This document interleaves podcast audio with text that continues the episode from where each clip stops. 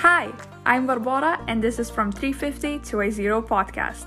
I'm quite new to the world of Formula One, even though I grew up with a dad who watched Formula One religiously every weekend.